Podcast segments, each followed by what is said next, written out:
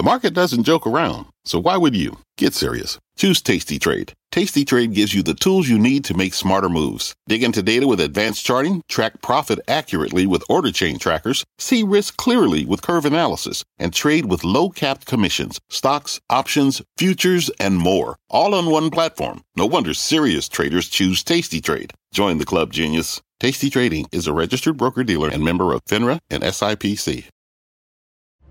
I'm Scott Wapner, and you're listening to CNBC's Halftime Report, the podcast, the most profitable hour of the trading day. We record this live weekdays at 12 Eastern. Listen in.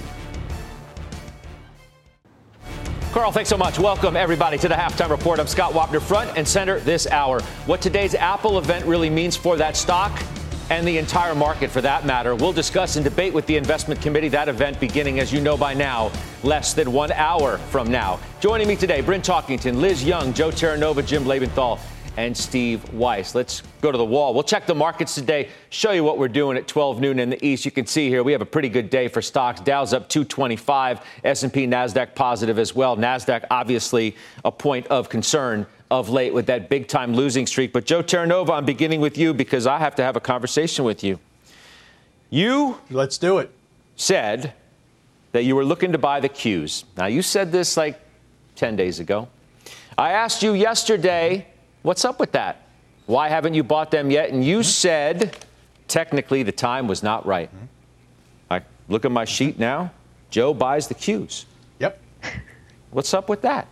Great lesson well, a, I think there's a great lesson here for the viewers. I said to you yesterday that it's not about me being right, it's about me making money. It's about me reacting to the market. So let, let, let's go back, let's understand that, you know, for basically a three week period from July into August, I was able to take 30 handles out of the Qs. Now, over the last couple of weeks, I could have very easily come on the network and said, just because I told you I was going to buy them, oh, I'm going to buy them here. But I think what's important for the viewers to understand is you have to have patience and you have to have discipline and you have to wait for indicators that act as a catalyst to allow you to react. So, what did I see today? What does everyone see today? Without question, the fact that oil is going down precipitously to the lowest level since January. In addition to that, natural gas was down 9% yesterday. There was no bounce, no recovery today it's down again close to another 4%. Treasury yields backing off, dollar reversing, now lower. And all of that collectively in combination, Scott, with this overwhelming pessimism that we've kind of rebuilt again, both in terms of sentiment and in terms of positioning. So let's assume that I'm wrong, okay? What am I going to lose? I'm going to lose five of the 30 handles that I collected in a three week period from July to August. I'm more than willing to accept that risk to reward scenario. I'm reacting to what I see in the market. It's a high probability trade. If I'm wrong, which, okay, most likely I will be, I'm going to lose a little bit. And the reason that I'm losing that little bit is because the patience and discipline over the last six weeks didn't allow it to become a bigger loss. Okay. I thought maybe you just bought it because you were tired of me asking you about it, beating you up about it like I did yesterday, asking you what was up with the trades you said you're going to make and never well, did. And if you did it because of that, I'd say, you know what, that's fine. That's all good. But we heard your reasoning. Well, Bryn, do no. you do you do you you agree with it? Do you agree with it? Is now a right time to buy the Qs? I definitely I I definitely agree with Joe's dropped. patience and, and and timing, right? So so, but I, th- I think where with, with, Joe, what I'm thinking thinking through is we actually sold the Qs when it hit its 200 day, and what we did is took advantage of that rally and went into JEPQ, which really essentially owns the Nasdaq 100 but sells calls against it. Because I agree that technically we are very oversold here. But what I think through, and Joe might be doing this for a trade, I'm doing this as an investment is Scott, it's been a wonderful 10 years for the NASDAQ. If you go back to 2012, the, the trailing P on the, on the NASDAQ was 15. Right now it's at 25, and rates are probably going to go about 75 to 100 basis points higher. And so that's where I struggle from a from a trading perspective. Maybe you get a little bit of bounce. I still think though the Nasdaq stocks are going to remain under pressure okay. until we get a better narrative out of inflation and the Fed. Okay. Um, I know you heard Weiss there. Um, we need to explain to him what a live mic means. Nonetheless, we will, we will fix that, and then we'll, we'll hear from. Is we have Weiss now? He obviously can hear us. All right, there he is. I, I see him smiling. Weiss, all right, when you talk, your mic is going out. So I just want to make sure you know that. But yeah, you're making well, you're making my head spin too, just like Joe. I get a text from you just now. I covered my Q short mid morning and am long for everything Joe said. I'll likely sell end of day. Can you explain exactly what's going on? Sure. You, you know, my uh, my view in the market has not changed at all. As a matter of fact, I'm firm in my view that it's a bear market. However, you know, I get up every day to make money, not to dig in on positions. And when you see every indicator that Joe perfectly laid out, say, okay, let me just take a shot. Let me get rid of the, the Q short position. One of the reasons you invest or you short or buy the Is because they're extremely liquid. Um, so, so that's what I did. So I, I, covered them. I can't tell you I covered anywhere near the bottom. In fact, I didn't. I'm holding on to small, small gains.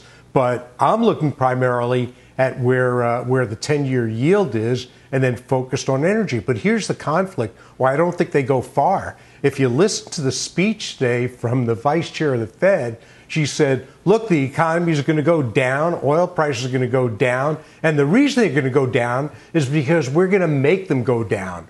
So this is a short-term relief from what the technicians like to call an oversold condition that you just have to be aware of. And again, I'm not getting dug in. I'm not holding into stocks and saying, hey, in three years, now five years, they'll be higher. The market, you got to respond to what you're given and take opportunities in a bear market to make money. And that's what I'm doing. And that's what Joe's doing. So, so why not? But just put a stop on it so you don't get blown up and you don't get whipsawed.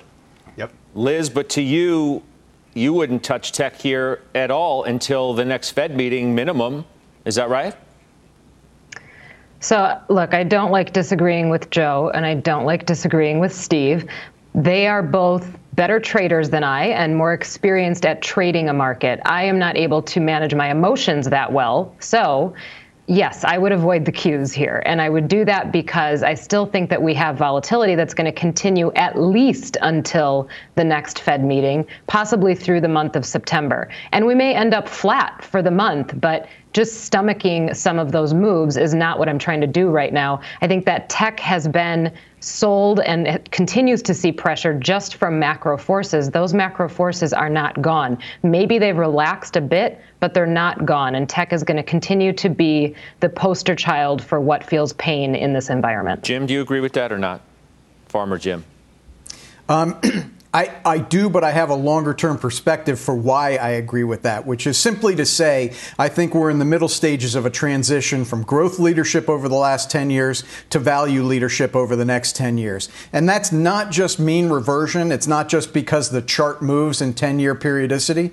It's because I think we're still in the early stages of an economic expansion that has to do with reconfiguring the global economy post pandemic that's going to favor industrials, financials, et cetera. But here's a point I would make, and I think it's an important one, is that during this transition, you will get moments where people flood back into the market for whatever reason. And they're most likely to go to that area of the market that has worked the best for them over the last 10 years, that being tech and the triple Qs. That's just an obvious place for people to go as they try to re enter this market. For the long term, though, I don't think you're going to see outperformance there, mainly because of where multiples are. I know we're going to talk about Apple later, but we could use that as just a multiple example example, it's at about 25 times forward earnings.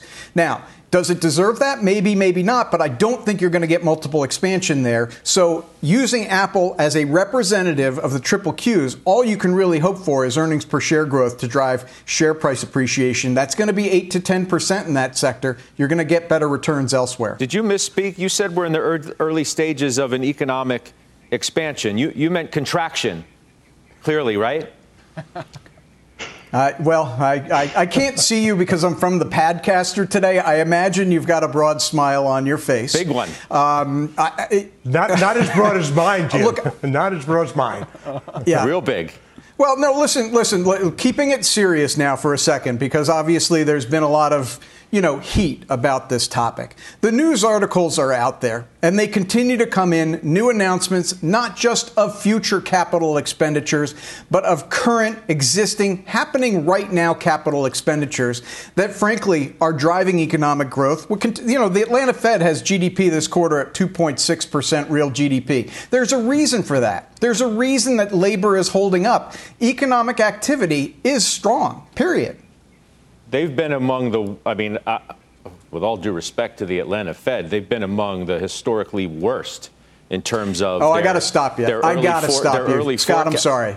But it's a fact. I've got to stop you, and I apologize. I know you don't like. I, I, know, I know, you don't like when I interject no, no, no. facts into our conversations, but they have not been the best over the years of forecasting but uh, quarter by quarter GDP. That is just a fact. That's just a fact. What I observe, I agree with your fact. What I observe, however, is that that statement you just made does not get made when the Atlanta Fed is predicting a contraction in GDP. I'm not singling you out, Scott. I'm singling the world at large out. Whenever the Atlanta Fed is, is predicting a contraction, everybody is running around like the hair is on fire, like it's the gospel. I agree with you, it's not the gospel, but it's the only forecasting that we have from the Fed, so, so that's why I refer to so, it. So uh, that's fair. So, Steve Weiss, I mean, this becomes a growth versus value debate. Jim laid out his reasoning as to why he thinks the next 10 years are going to be a renaissance for value. And I, I think you, I think we can appropriately use that word, renaissance, uh, because that's what it would be after such a period of underperformance relative to growth. Do, do you believe that, that we're on the cusp of that and that the growth stocks that we have loved and relied on for the last many years are going to be the disappointers in the years ahead? No, maybe short term because they're, they've got higher beta typically, which means reaction in terms of how they move with the market. Um, but no, I, I just don't. Uh, I think new, you know, innovation is always going to win, and growth is going to win over a longer term. But what I find interesting is how the bulls have taken their time horizon from in a year this will be higher. And going in two year increments, in three years this will be higher, in five years this will be higher. So think about that. Over the last 20 years, the market has been up, the S&P up on average about 9.7%. Over the last 10 years, it's been up 13.2% on average. And I cite the last 10 years and what it does to the 20 year average because that's the period of free money. So when you think about it, if the market goes down another 20%, which it can on normal times when the market typically is up 7% a year, that's three years of performance you're giving up. So I think that the whole equation is ridiculous to keep saying three years, five years, 10 years. Next, maybe the next show, it'll be in 20 years, we'll do better. Come on, it's ridiculous. The idea of being in the market is to make money. The first idea is not to lose money. So that's what I'm focused on. I'm not looking at relative performance, the best performing group when they're all down. I'm looking at absolute performance and surviving to play another day when I can really make money. That opportunity be here now. But with the Fed coming out and saying we're going to hit the economy and we're going to hit it hard and there's going to be pain, you're not in the early stages of an economic revival. You're in the late stages. As a matter of fact, you're getting that you're digging that grave and you're only two feet deep in a six foot grave. So come on. I mean, let, us get off the pitch of, hey, I'm a long term investor, because it's not going to work for you. Jim, I'll let you respond, and then I want to hear from Bryn. Yeah, uh, listen, so some very valid points uh, to what Steve is saying, and, and I don't have time to address all of them, but the one thing that I think is most important is this concept of what the Fed's going to do, and I understand there's a 75 basis point hike being priced in. Whether that is the outcome or not, and whether they raise 100 basis points to year end or 150 basis points to year end, depends critically on what inflation does. For me right now, just going to Steve's short term outlook, next week's inflation reports are vitally important important. I happen to think, based on what I'm seeing from gasoline futures, freight prices, food uh, futures, et cetera, that we're going to be nicely uh, rewarded for our patience to date and see that inflation comes in below expectations. We'll talk next week, but that's what I'm looking for in the short term. Okay, um, and that's completely valid, too. Um, and we will see So, Bryn, let, us just steer the conversation, if we could, towards this Apple event, which is about 45 minutes away. Not so much for the anticipation of what they actually announce new iPhones, maybe watch, and, and who knows whatever else comes out of that. We don't necessarily care so much right here about the products themselves. We care more about moving forward what the stock is going to do. And to an even greater extent, I think, at the current moment, is what that stock is going to mean to the overall market. What that performance needs to be for the overall market right now, which is on shaky footing, I think we would all agree. Is that how we should be thinking about it from here? Well, I mean, Apple is what 13% of the Nasdaq 100 and 7.3 or 7.4 of the S&P, so it's incredibly important as a individual name. I think though that you have to understand Europe and China are just as important to Apple as the US. And China's probably already in a recession and getting worse. And Europe, I mean, all of if you look at all history in terms of what's happening, Europe's going to go into a recession as well. And so it's like that is like 45% of, of, of, revenues. And, and I think that they're probably going to come out with more expensive iPhones. And you already see on the lower end, you know, between PCs and phones on the lower end are not selling through. So I do think that causes pressure, potential pressure for Apple is what continues to happen in Europe and China. Because I don't think we can just sit here be insular and just pretend we're just a US economy. Apple's an incredibly multinational company, and so I'm more concerned about what happens over there than the state of the US economy. Mm-hmm. And just one point on that, Scott the Atlanta Fed um, actually just came out a second ago and they revised their GDP down to 1.4. So um, I'm in the late stage cycle, and, and the Atlanta Fed's actually done a pretty good job if you look back historically. And so I still think the economy in the U.S. is weakening. Going back to Apple, you know, how do you sell through these $1,400 phones? You know, we'll see with Christmas coming up, but I definitely think it's a potential weakness with Europe and China. So, Joe, I thought it was really interesting yesterday in overtime, to be honest. We do a daily Twitter poll, and we asked people, is Apple going to hit 140 next, or is it going to hit 170 next? Which is going to hit first? 141. I bet they said 140. 141 easily. Yeah. Of course. And I was a little surprised because you yep. don't necessarily typically get people voting against Apple if you want to take that vote for what that was. What do you make of that? I, I, I think it's a reflection of the overall pessimism that's in the market right now, first of all. Uh, secondarily, I, I think it confirms a lot of what everyone has said today, where you can maintain two views on the market based on time frame. You could have a, a shorter term view. You could act on that, which I'm doing in the Qs, and you could have a, a longer term investment uh, view, which, you know, the Terranova Quality Momentum Index, that's my longer term view. So I think you could maintain both positions. I think if you're looking for today, based on historical probabilities to be the catalyst for Apple, you're going to be disappointed. And I say that as someone who, you know, Apple is is now my largest personal holding. Uh, over the last 10 years, mm-hmm. on the day of a new product launch, Apple has underperformed seven out of those 10 years. I think the catalyst comes in October earnings when we hear from Tim Cook in his guidance that demand for the Pro product is strong. Hopefully, on that Pro product, you're going to see a price increase because that's where you're going to get the EPS growth, and that's going to be important for this company.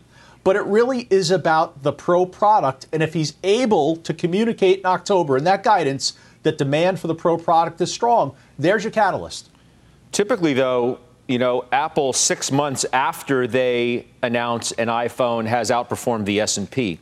It's a single-digit beat, but nonetheless, it's it's a beat by let's call it six percent on average. So you may not get the one-day pop but you get the longer term bounce, as uh, evidenced by this chart here that Bernstein put together. Liz Young, I send it to you on the simple question of the are we overstating the importance of Apple right now to this market or not?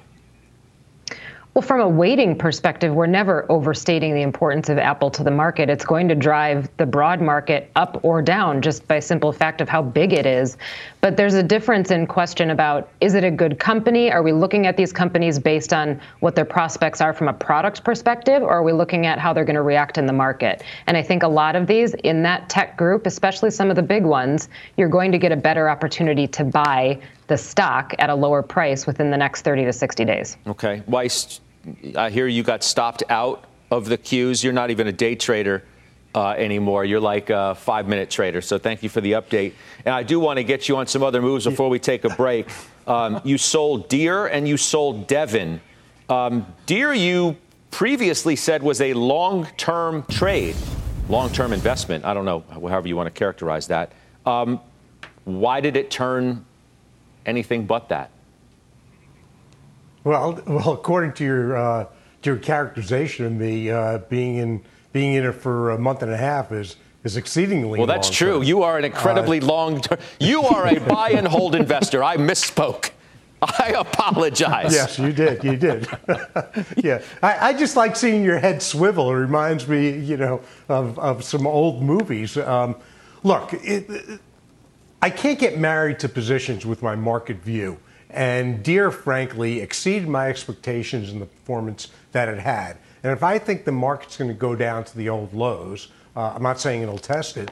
That means that Deere will go back down to 300. Keep in mind, from 7 1, July 1st to July 22nd, the stock was up more than 20%. So, according to the math I just gave you in response to Jim, that's, that's three years of performance. So you sort of got to be foolish not to take it off. So I sold some last week, and as the valuation umbrella for the market declines, and what we've seen in the market was multiple expansion over the last month or two months, uh, that's going to go away. So I want to take profits when I can get them.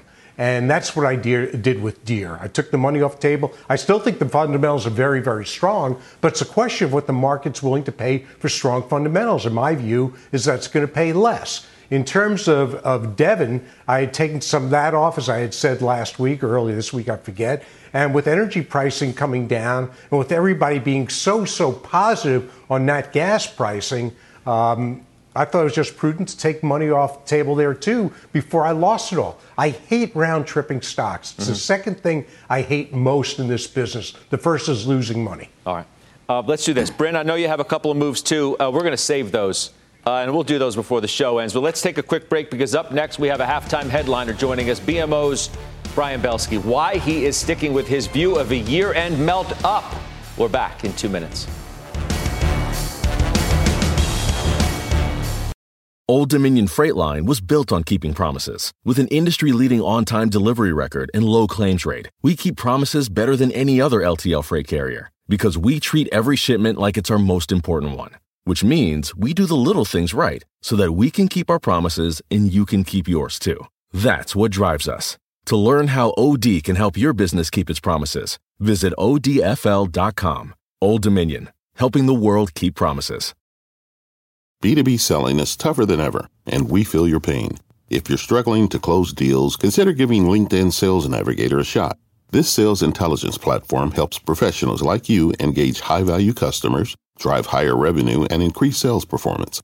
Sales Navigator also guides you in targeting the right buyers, highlights key signals such as job changes or which accounts you should prioritize, and uncovers hidden hot prospects so you can find those buyers that are most likely to convert.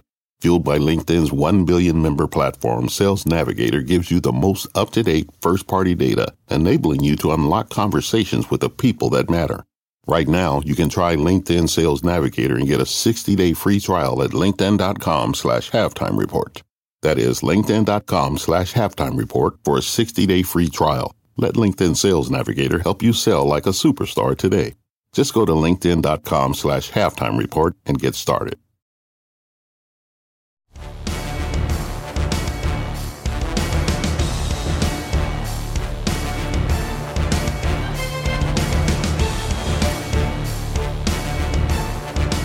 We are back on what is a still pretty good day for stocks. Let's bring in our halftime headliner now, Brian Belski, Chief Investment Strategist at BMO. It's good to see you again. Lebenthal finally has a wingman on the broadcast, so he's happy about that. But what has enabled you to remain as bullish as you have, other than the fact if you've been bullish for so long, it's kind of hard to change your tune now? Well, thanks for uh, noticing that, and it's, it's, always a pleasure to be on. Thank you so much. we are on vacation, like most of uh, uh, the Western world, uh, the last couple of weeks of August, and toward the end of my vacation, Scott, I was starting to get all these messages from clients, uh, kind of "I told you so, Brian." Things are rolling over again, and because we were pretty bullish and we're pretty clear that the market bottomed in June, July, Scott, and we talked about it on your program, and we really talked about with respect to the market as a market of stocks, and you have to be a longer term investor, and earnings are holding in there. But there, there's there were kept to be there kept on being a lot of consistent themes that we're hearing from clients, and I couldn't help myself. I was I was emailing clients on vacation, and I decided to write this report the last couple of days of my vacation because of the four main points uh, heading into the last four months of the year. Number one being August doesn't matter. August has never mattered traditionally in the stock market. The correlation of August monthly performance relative to year performance is spurious, number one. Number two, it's all about September and October. And I think this September and October holds even more merit, Scott, not just because we're going to get a further clarity from CPI, PPI numbers, and other inflation numbers, but also the Fed.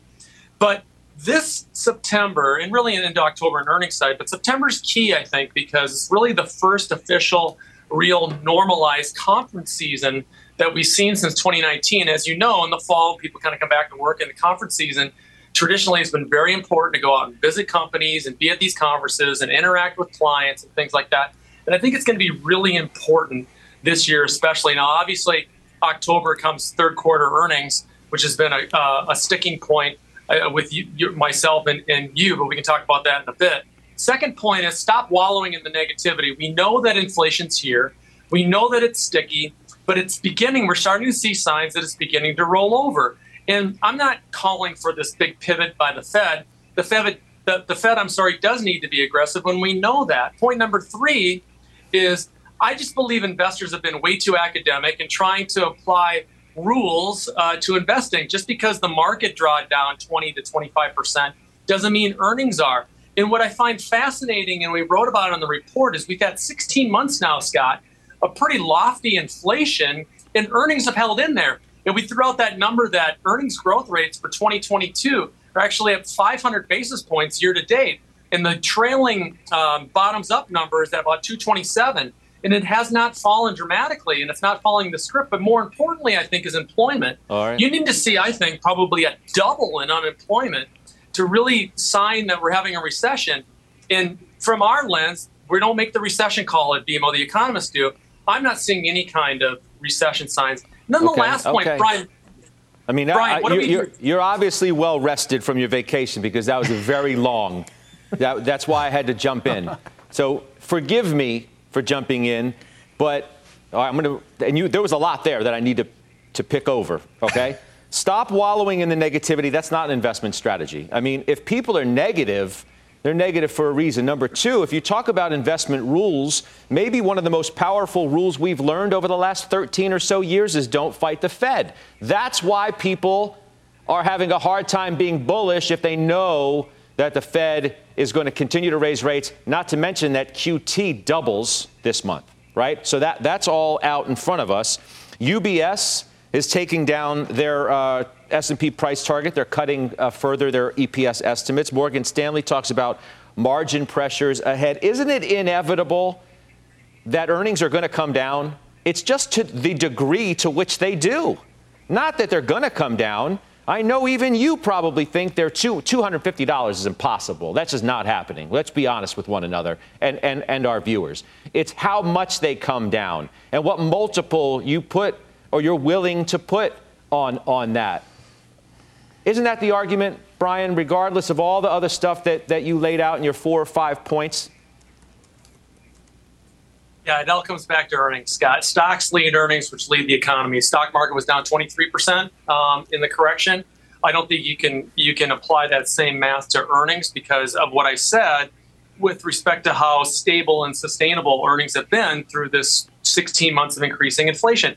Yes. Uh, are we going to make our 245 number? Probably not, but I think we're going to be closer than most people think because of this secular, not structural, secular trend, really since the tech wreck of companies under promising and over delivering. Um, and we've seen that only accelerate during this time frame. With respect to don't fight the Fed, the market's already done their job. The stocks have already done its job. I think it's already priced in what the Fed is going to be doing going forward in terms of stock prices. Remember, stocks are leading indicators. So the stock market was way ahead of the Fed with respect to in the in the in the bond market in terms of its weakness. And so I think the stock market's already done its job. That's why we've been very clear that we are going to see a melt up because all the institutional investors that that I see around the world, and we're doing a we're doing a Europe trip next week, and they're all very bearish, obviously.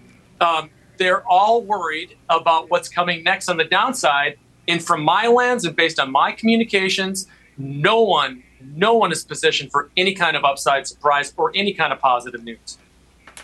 Jim Lebenthal, you want in? Um, I do. Brian, always good to see you. Uh, Scott raises a number of questions. By the way, welcome to the Scott Wapner experience. I hope you're enjoying it. Um, this, uh, this idea that he raises, though, I mean, all kidding aside, he raises good points, right? We've got to dance with the bear argument, part of which is quantitative tightening. I'm of the opinion, and I'd like yours, that quantitative tightening is more than offset by the decline in Treasury issuance as the budget deficit has declined $1.7 trillion. Let me say that again $1.7 trillion over the last year. Am I um, am I out of my mind?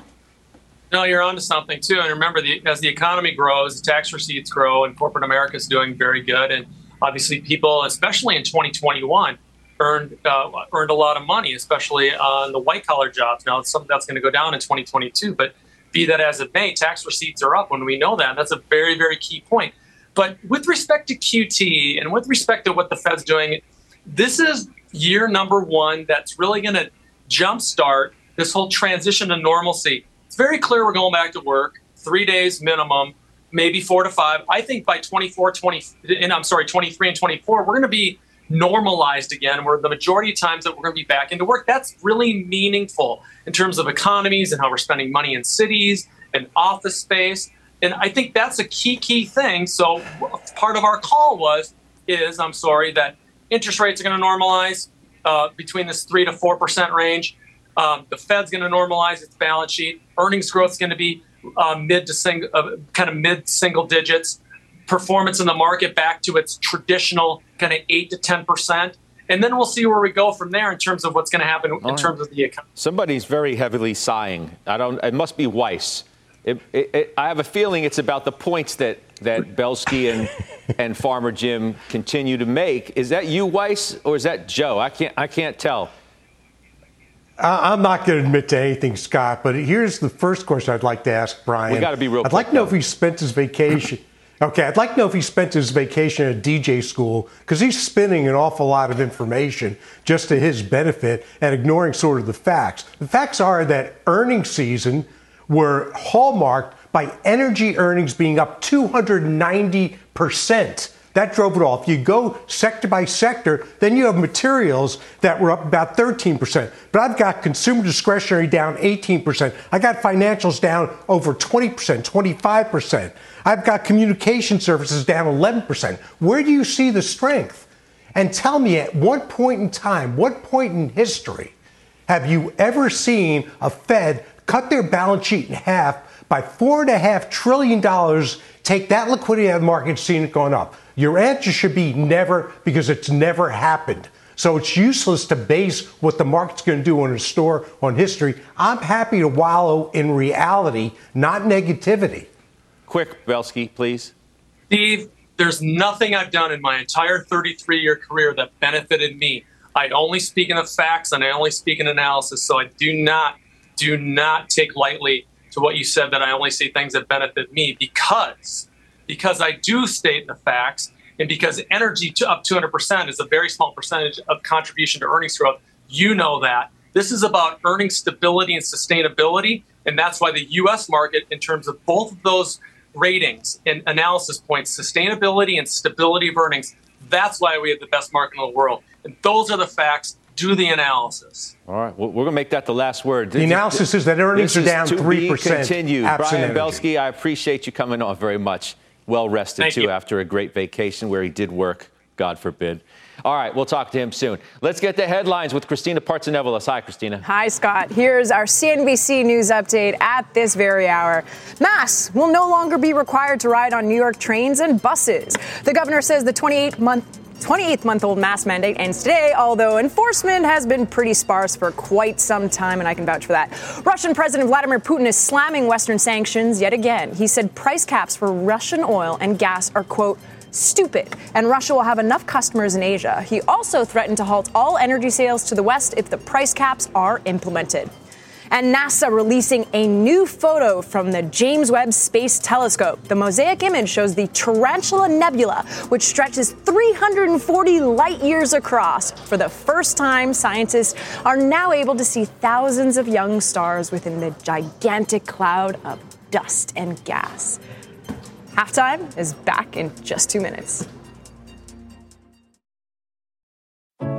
What does it mean to be rich? Is it having more stories to share or time to give? Is it being able to keep your loved ones close or travel somewhere far away? At Edward Jones, we believe the key to being rich is knowing what counts. Your dedicated financial advisor will take a comprehensive approach to your financial strategy to help support what truly matters to you. EdwardJones.com slash find your rich. Edward Jones, member SIPC.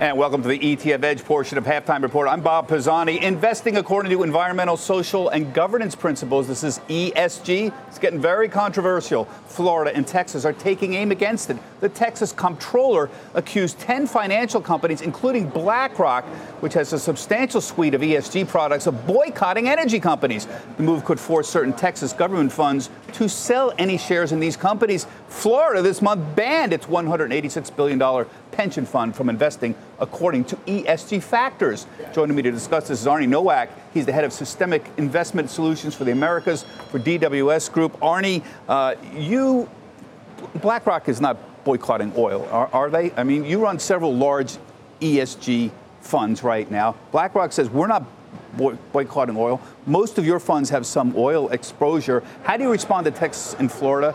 And what do you say? Are you boycotting oil funds? So for the record, ESG does not mean we boycott energy companies. S&P, which is our flagship S&P 500 ESG ETF, still has over 4% in energy exposure because it's industry group neutral. So no, we do not boycott energy companies. I'm, I'm looking at one of your ESG funds. This is one of your big ones, USSG.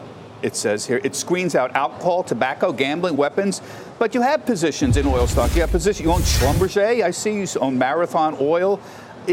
Isn't the point of ESG to say profits matter, but it isn't the only thing that matters, and that you state what your what your principles are here very clearly. Correct. That's exactly as you say. We're still investors. You know, our investors are still investors. We still make com- make money for our investors, but money is not the only thing that matters. So we implement, implement and employ certain ESG screens that have proven to be effective. Yeah. Okay. We're gonna have a lot more on this whole ESG pushback on ETF Edge at 1 p.m. Eastern Time. Arnie's going to be joined by Mona Naqvi. She's the global head of ESG capital market strategy. S&P Global Sustainable One. Todd Rosenbluth is the head of research at VettaFi. We're going to discuss the ETF's industry's response to this recent broadside against ESG. ETFedge.cnbc.com. Scott, back to you. All right. Thank you very much, uh, Bob Pisani. Now I have to go to Steve Liesman in D.C. He has some breaking headlines regarding the Fed. Uh, Lael Brainard, vice chair of the Fed, making some comments. Steve, what do we have? Yeah, Scott, in line with uh, some of the hawkish commentary that's been out already this morning, Brainard saying that policy should be restricted for some time. Uh, here's a quote from her speech that she is giving at this moment. Quote, we are in this for as long as it takes to get inflation down. So uh, no looking over her shoulder there for Lael Brainard, the vice chair of the Fed. She says it's going to take several months to be confident that inflation is indeed moving back down towards the Fed's 2% target. Important, though, to avoid the risk of pulling back too soon. And the Fed must defend what she calls the inflation expectations anchor. One perhaps dovish comment that I wouldn't go too far, where she said there is some concern about the risks of over tightening, but that does not appear to be an immediate concern. Disinflation will be helped in the U.S. by weakened demand, uh, both here in the United States and tightening in many other countries, as well as what's been happening in Europe overall. Interesting comment here that according to Brainard, there is scope for profit margins in certain industries where profit margins are especially high for them to fall, and that could help reduce inflation. Finally, she's saying labor demand is exhibiting continued strength at odds, Scott, with some of the uh, weakening economic uh, numbers that we've had. You Scott? can't, um, you likely can't see the movement in the stock market as you were talking, Steve, uh, but it was moving higher. And even as you said, you know, take it maybe with a grain of salt, my words, not yours, on this some concern of over tightening. Steve, there is in corners of this market a don't believe the Fed rather than don't fight the Fed mentality. Simply that people just don't believe that they're going to be able to tighten uh, as much as they act like they will. Uh, they don't believe the hype. Um, those people can send me a check, Scott. All right, let me let's Jim Lebenthal make it out. Steve, Steve or Steven? What do you prefer on the check? Uh, uh, Steve is good. Steve is fine. quicker, All right. less time. All right, good stuff, Steve. Thank you. Uh, Sure. But Bryn, let, let me go to you on that um, because I mean it seriously, right? You you do see the market tick higher. Liesman reads line after line after line of, of hawkish uh, wording from Brainard. And that one line, is that what we're, we're hanging on? There are those who do believe that they don't believe the Fed and what it says. I think you're so spot on. I mean, I've been saying all year, as long as a, lo- a lot of people don't fight the Fed, but I think you're so spot on because I question also do I believe the Fed is actually going to do what they say they're doing? Because remember, the Fed has three tools, right? They can raise or lower rates, quantitative easing and quantitative tightening, and their words.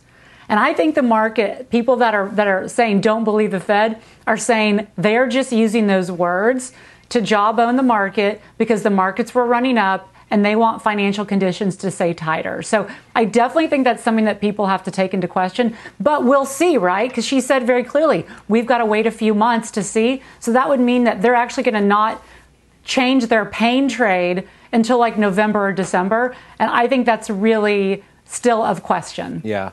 I mean, clearly, it's, it's, I think it's okay. The, the market's okay with the, the Fed, you know, doing what they're going to do, raise rates. I mean, they're going to raise this month and they're going to raise in November or October, November, December, uh, or, or, or whatever.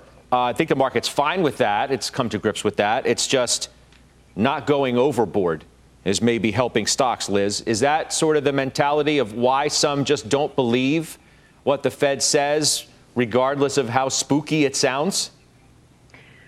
I think the main reason people don't believe what the Fed says is because the Fed is not very good at projecting what's going to happen a year out. I think their words are probably pretty good at projecting what they're going to do at the next meeting and maybe the following meeting, but that's about it. Because if the data changes, we all know they're going to change their tune. The other thing I would say is that fighting inflation is what they need to do. So as long as they keep sending that message, there's a chance that we avert recession. Because if we didn't fight inflation, if we let inflation go on its own, we would for sure be in a recession. We wouldn't be here debating whether or not it was going to happen. So they do have to do that in order to give us any chance of averting it. It's just a matter of if they can do it without breaking the rest of the economy. Jim, I mean, you're sort of been been hanging on this idea that you know they're going to go uh, 100 more basis points, right? 50, 25, 25, and then they're going to stop or they're going to wait and see. And they're not going to uh, either be able to raise as many times as they say, or the economy is going to have enough of a cushion that even if they continue to raise, we come from such a strong base that it's not going to matter materially in the big picture. Or simply put, they're just not going to have to. And, and for that, again, next week's inflation reports are critical. But, uh, you know, I keep looking at gasoline futures. I know it's only one uh, part of the CPI equation, but they're off almost 50% from the June high. Prices at the pump are only off 25%. I, I feel comfortable with this prediction about the future. In October, you're going to see national prices at the pump below $3. And why does that matter? It's because it's a very frequent price point for consumers. As it continues to go down, consumer sentiment goes up You're, this is the soft landing. You've got good jobs. If consumer sentiment picks up as I expect and inflation is coming down, what's the Fed got to do? Yeah. It's, they just don't have to, is the point. I hear you. Um, we doing this now? Oh, Mike Santoli is going to join us next with his midday word. We'll be right back.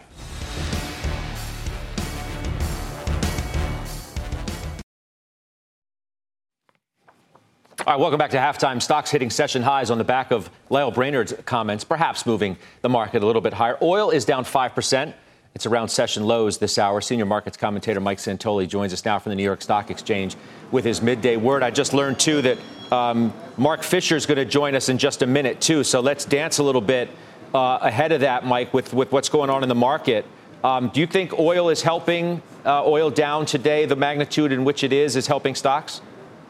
I think it's certainly helping in terms of this idea that the real economy can hold up relatively well for whatever the Fed has to do, whatever it thinks it has left to do, uh, and that in fact, uh, you know, the inflation expectation story it feeds into that positive narrative. Now, I do think there's a risk that the decline in crude oil becomes a little bit disorderly and and also stokes this talk out there, which you're already hearing, which is when the dollar is racing higher like this, when you know global yields are doing what they're doing, the risk of a financial accident of some sort goes up. I like the fact that people are on alert for that at a time when real financial stress is not particularly worrisome uh, at this point, anyway. Uh, but I do think that both those things can be true at the same time. It's good for the real economy, uh, but not necessarily the pace at which it's going down could mean that people are trapped. What do you, what do you make of these Brainard? Not just the comments, but the, the market is just hanging on any any notion whatsoever that the Fed's not going to be able to do what it thinks it might want to do? Well, what, nothing that is in Brainard's speech is inconsistent with the idea that it goes three quarters of a point in September and then another three quarters of a percent by the end of this year. And then you're in a more balanced spot where you wait and see and things can take a pause and, and you assess the data. So I don't think that the, the market, by reacting the way it is, in merely just responding to some oversold conditions and bouncing 1% on a day, is somehow assuming that there's some massive dovish pivot coming along. It's pretty much in tune with, well, we're roughly in sight of, uh, of, of the restrictive policy the Fed wants to get to, uh, and then we'll we'll have a more of a two-sided debate about monetary policy. So I don't think it's necessarily that uh, investors are reading into this something that isn't there. Uh, what's there, and Brainard had a more balanced take on things, right? Saying that obviously there's a risk of over tightening. I also like this idea that profit margins are some kind of an area of the economy that can flex lower, that also can help on the inflation side, implicitly saying that maybe some companies have been over earning in this financial inflationary environment. It's everything except saying we want to put people out of work to get the inflation lower, uh, which, which I think you know has been something the Fed's been trying to do for a long time, talking about getting rid of job openings, getting rid of uh, excess profit margins. Mm. I'll see you in a bit. I'll see you in overtime. Okay. Uh, that's Mike Santoli. We'll see him for his last word. As I said, uh, Mark Fisher, uh, MBF Trading, is uh, is on our, our, phone line right now. We uh, had asked him to call in to talk about what's taking place in uh, the patch uh, today. So, what, what are we to make of this move, Fish? Um, what's the best way to look at it as an investor, which is now the lowest in eight months for crude oil today? Well, first of all, I, I don't really know what to make of the move, but I will tell you that last week the tip-off was when OPEC cut production nominally and the market didn't respond positively was another case of just good news, bad action. Now, obviously, there could be the wild cards of something going on in Russia, Ukraine that I have no idea about. Something with Iran and the United States. Maybe they are going. Maybe they are going to make a deal. I mean, but to me, in anticipation of the winter, as a trader, you couldn't ask for a better setup because now the risk reward of entering into the energy patch has just gotten ten times better, right? Instead of having to buy, instead of buying nat gas at nine dollars, you're gonna be able to buy nat gas you know sub eight, maybe mil sevens, or maybe even lower crude oil instead of having to pay 90, 95, 100, you're going to be able to, you know, the, the risk reward lines up much better in anticipation of the winter, which is not going away. So I don't really think today's the day because you've got a lot of moving averages that are broken. You've got a lot of technical selling. You've got all the dumb dumb money being sold. But I think that probably Tuesday, Wednesday next week, depending how things line up, again, I think people are going to reassess what's gone on here and say, you know, was it a warm winter? Winter didn't even happen yet. You know, who knows what's going to happen here in the states? Who knows what the demand is going to be? So I think this is a next week's going to it's going to present a, a pretty good buying opportunity. What, what's what's driving it the most? Do you think? And maybe it's a confluence of the the dollar, the weakening global outlook, one more than the other, or are they both playing uh, roles in their own way? I think that what it is is really the market's pretty illiquid. I think that as OPEC minister said, you know, things are happening for no reason. And I think that what's happening is no one wants to move, get in, get in the way of a freight train, right? Things start going down, no one wants to buy it. Things start going up, no one wants to sell it. But I do think that what's going to happen is, you know, you see what's going on in Europe with all these variation payment um, um, situations where, you know, you know, everyone's asking for variation relief and that, that uh, you know, different countries could backstop in case there's a, a bad um, a bad winter and prices go up. To, if, if the market goes up this winter, and producers that would normally sell production just to lock in, you know, inventory, then you know usually banks go ahead and finance that that that production sales, you know, that that, that hedge.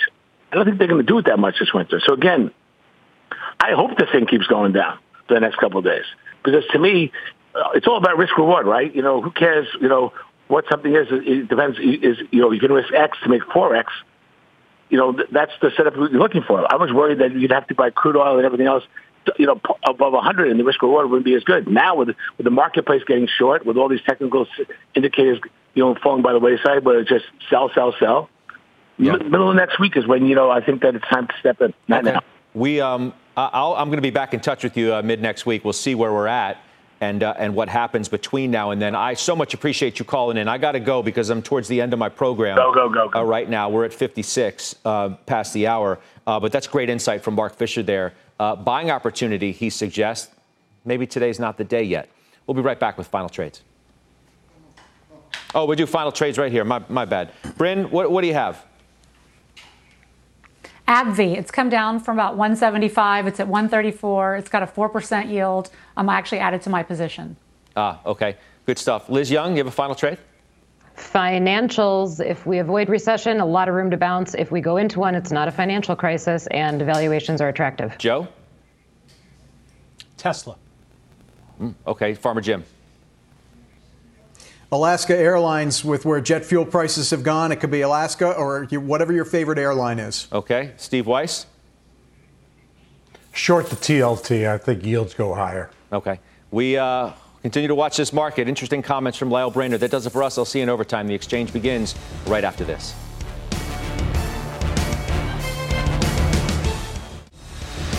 You've been listening to CNBC's Halftime Report, the podcast can always catch us live weekdays at 12 Eastern only on CNBC. You seek the key, but first, you must learn the ways of precision, craft, and performance with Acura's all electric ZDX. With a premium Bang & Olufsen sound system up to a 313 mile range and a Type S variant with an estimated 500 horsepower, the ZDX is their most powerful SUV yet. Unlock the energy when you visit Acura.com to order yours today.